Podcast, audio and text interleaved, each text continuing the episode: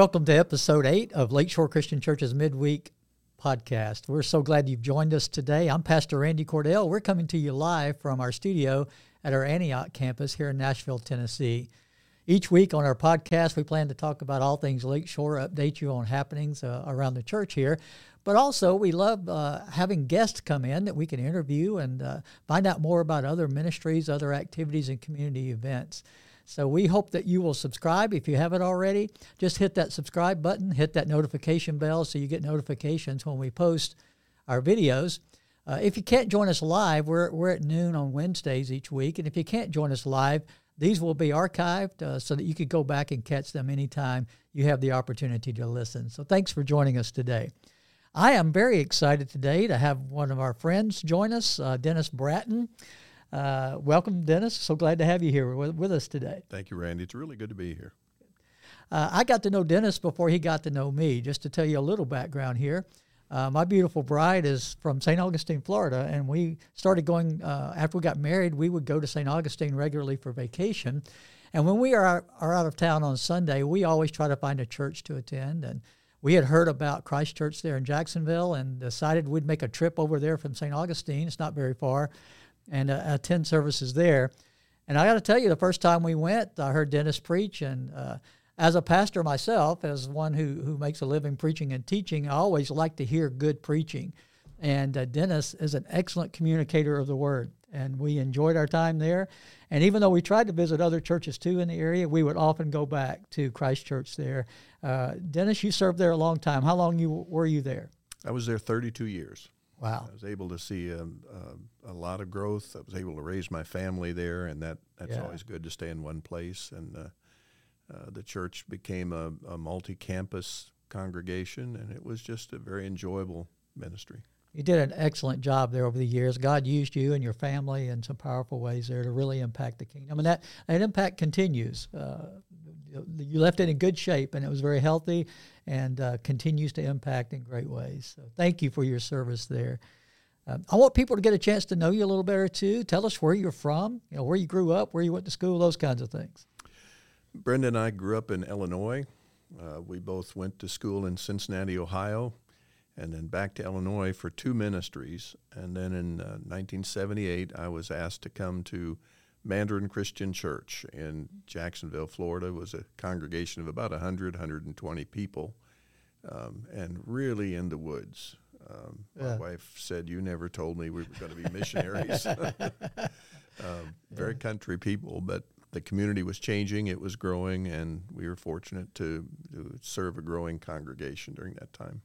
Fantastic, and uh, I know that as you uh, began that transition to to retire from that role, uh, I knew uh, just knowing your personality that wasn't that was not when God was going to be done with you yet. You had plenty more in the tank to for God to use, and I know it led to a transition where you began. Uh, you and Brenda together founded Kore.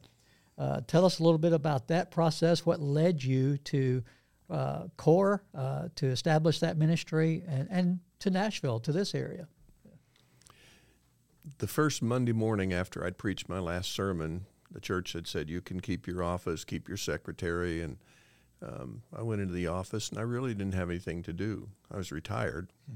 and it didn't take long to decide I needed something to retire to. Um, we had begun working with our missionaries um, in a more personal way several years before I took a trip to India to visit one of our missionaries. First time I'd ever been out of the country, actually. And I saw poverty like I had never seen. I didn't know it existed like that. Dollar a day kind of living uh, out of a population of six and a half billion people in the world. Two billion lived on a dollar a day or less. And when you see that, um, you don't ever forget it. Right. I thought I'd seen poverty. I'd never seen anything like that. But we became convicted that uh, something could be done, should be done, about people who live in abject poverty. And we started a, a ministry in India, um, about a hundred acre property. Put a, a, lake on it, built a dam, started growing fruit trees. Had five thousand fruit trees that were all irrigated, and yeah um, the the plan was for that property to become um, income producing and a safe haven for uh, children who were abandoned, children who were uh, handicapped in some way. Uh, and that's where the whole idea of KORE came from. When I retired, I'd made enough trips to India. I wasn't going back there. It's a tough trip when you're older, particularly. Um, but somebody suggested that Haiti had that kind of poverty, and I'd worked in Haiti, or actually I'd we'd given to Haitian ministries. Uh, and I was at a meeting at the University of Florida with grad uh, department heads who worked in agriculture and poverty alleviation and so on.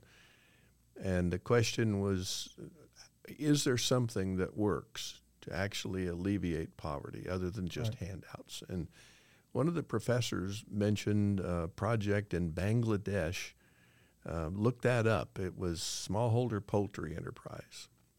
Yeah. And so I, I did. I looked it up, and surely it was a um, grant that was given, and women mainly who were just incredibly impoverished began the whole chain of poultry business. So I was fortunate to have a couple of good friends who um, had worked with me in India. We got together and said, let's see what we can do in Haiti. And that's how the idea started. Wow. Uh, to give people who were impoverished in that dollar a day level the opportunity to help themselves, not a handout, but a hand up. And um, we began to develop an agricultural program for KORE.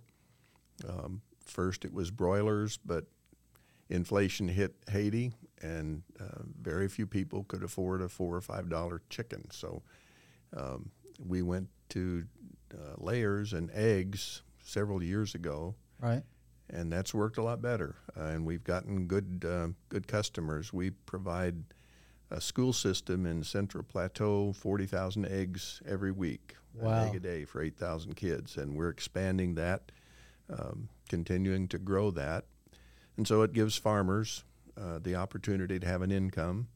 It gives kids an opportunity to start their day with uh, a meal that they normally don't get and it's given us a, a great opportunity uh, because all of these schools don't care as long as we provide the egg. They don't care if we want to come in and teach the kids about Jesus.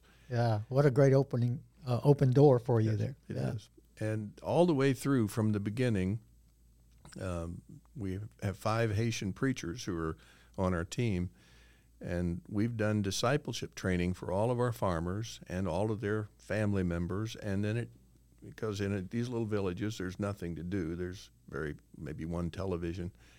And so other people would come and listen. And so the, the organic process has led to now planning two churches in the last year. Fantastic. And uh, one of those churches, New Hope, is the newest. And last Sunday they had over 200 people. Wow. They don't have a building. They meet out in 90 degree weather outside. And yeah, all you people complaining about it too yeah. cold or whatever at our services, you need to listen to that. So and their yeah. services don't even get started until the second or third hour. So right, you know. they're an all day long process, they are. not they? they yeah. Uh, man, I love hearing about this. I know you have shared some of it with me before, but I love getting the updates too. Uh, how did you end up coming to, to the Nashville area? Um, and then I want you to take a moment to talk, talk about the actual name for the foundation Kore, okay. where that came from. Yeah. Um, we were living in Florida, thought we would just stay there. I mean, what's not to like? Most people retire to Florida. right. Um, but one of our sons was transferred to Nashville, and we were visiting with him. And uh, there was a community up there that we found a house that was had been abandoned, and we made an offer to the bank that owned it, and uh, I think it was almost four months after we made the offer, they called and said, okay, we'll take it. Wow.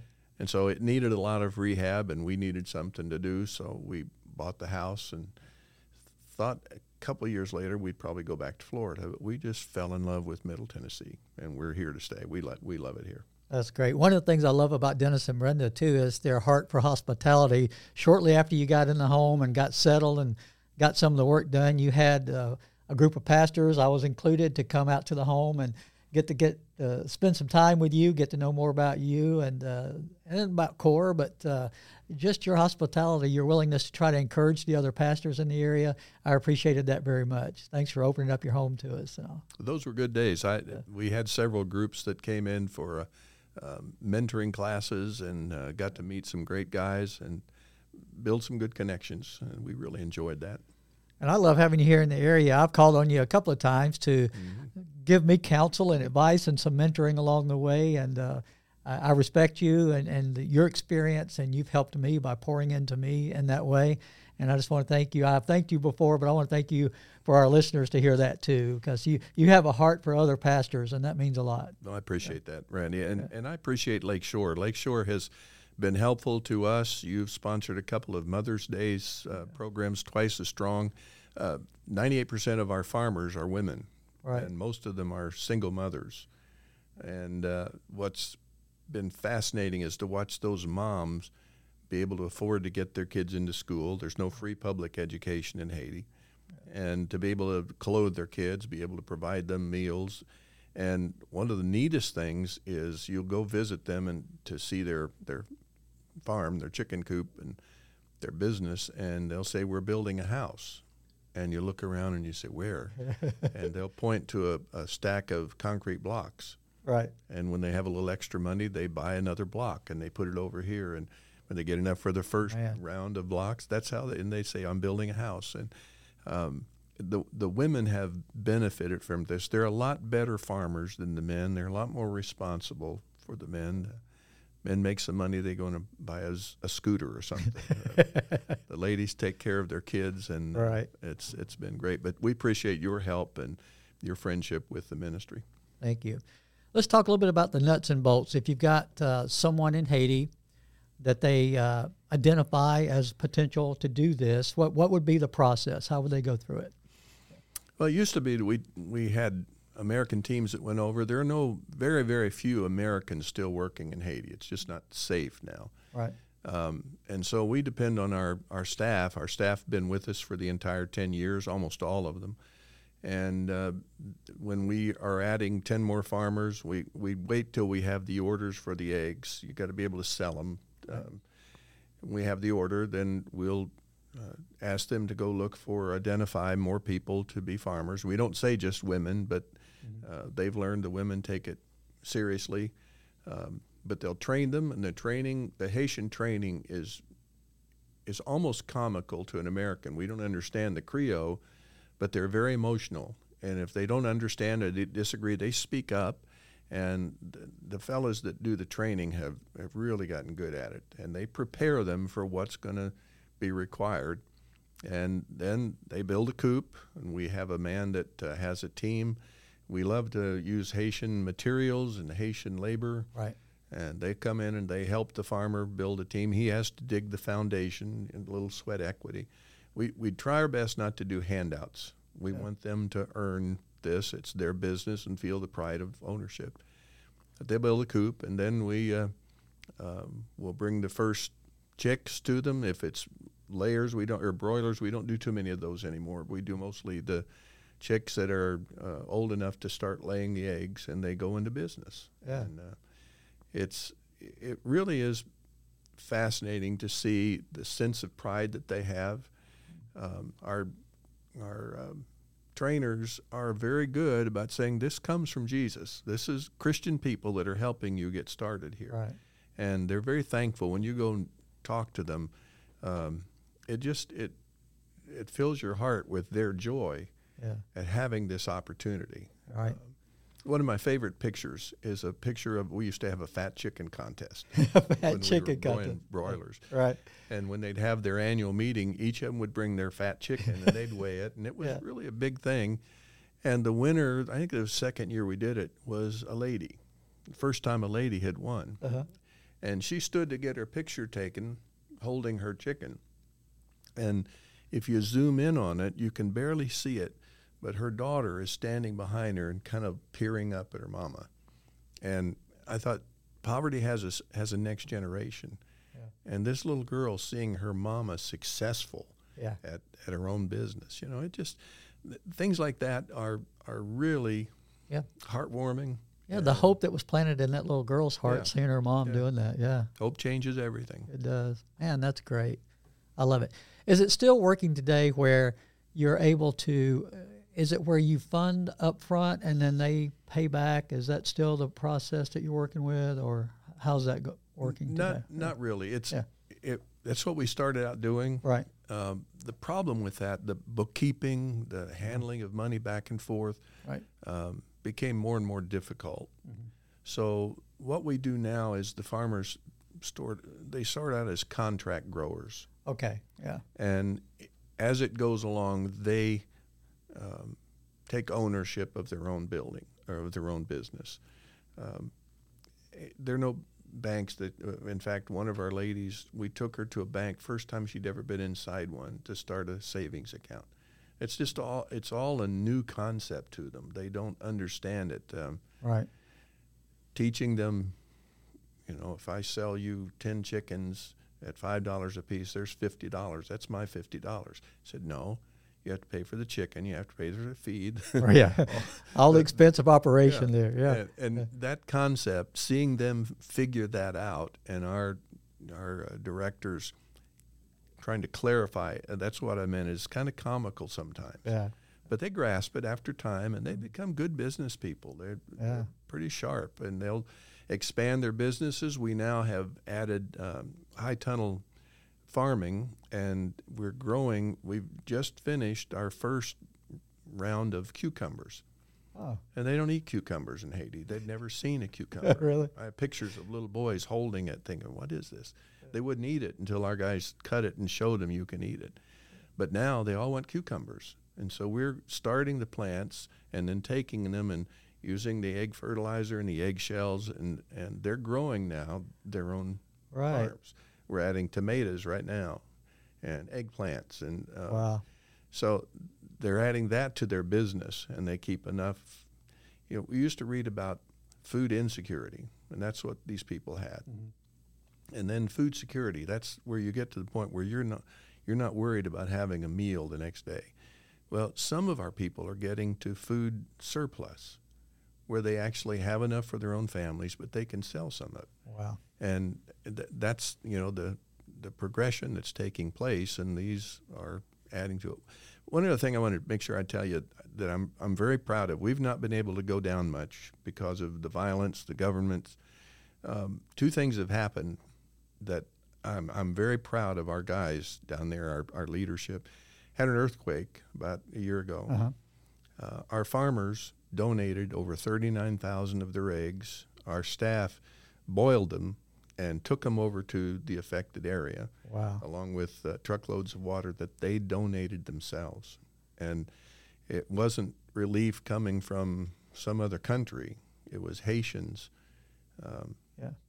delivering this relief themselves.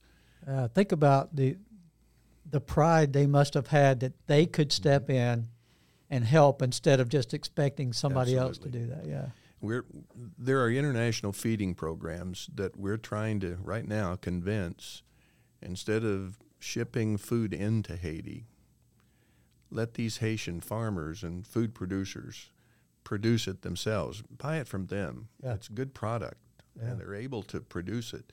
They need a market, Right. and we're getting some traction at that. The one other thing that was Haitian started, our directors began running into little enclaves of senior adults who were completely abandoned, no family taking care of them, sleeping on rags in little stick huts when the rains came, water rained right through them.